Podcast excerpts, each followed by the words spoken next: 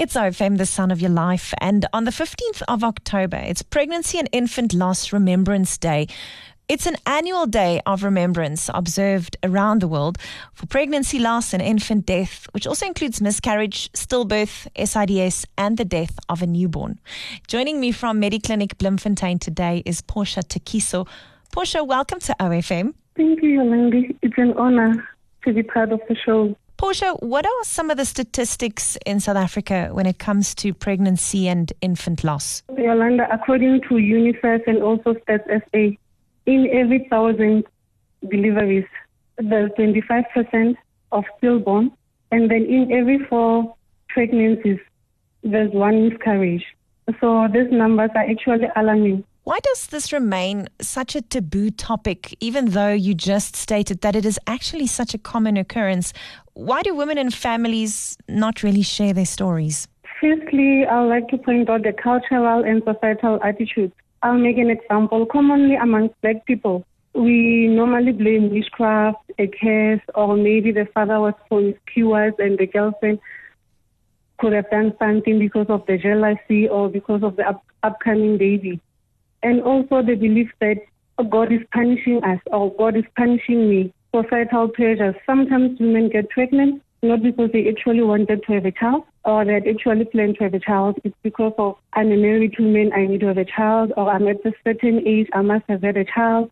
Or when you bump into your friends, colleagues, or even relatives, they'll ask you, hey, when are you bringing the bundle of joy? How many do you have? So those are some of the factors that actually makes this a taboo topic to talk about. And also feeling exposed. The experience of the loss is often fully processed by women and their families as something that is actually unusual. Why do women not seek professional help when they are faced with such a loss or trauma? One of the reasons why women wouldn't want to go and seek help is because they blame themselves. A loss is like trauma people react differently to trauma or to any kind of loss that they have actually suffered. And they also try to ignore or avoid the reminders of the loss, which actually leads them to avoid talking about the, t- the topic or the loss itself, and also to isolate themselves. One of the reasons is because they they become sensitive to the neutral stimulus, and that are somehow linked to the trauma or the loss of the baby. They feel embarrassed about their loss and they experience anxiety. So that's why most of them they actually avoid talking about it. Portia Thekiso joins us on OFM today from Mediclinic Bloemfontein, a social worker there. Portia, what do you say to a mom who's lost her baby and how should she deal with that loss?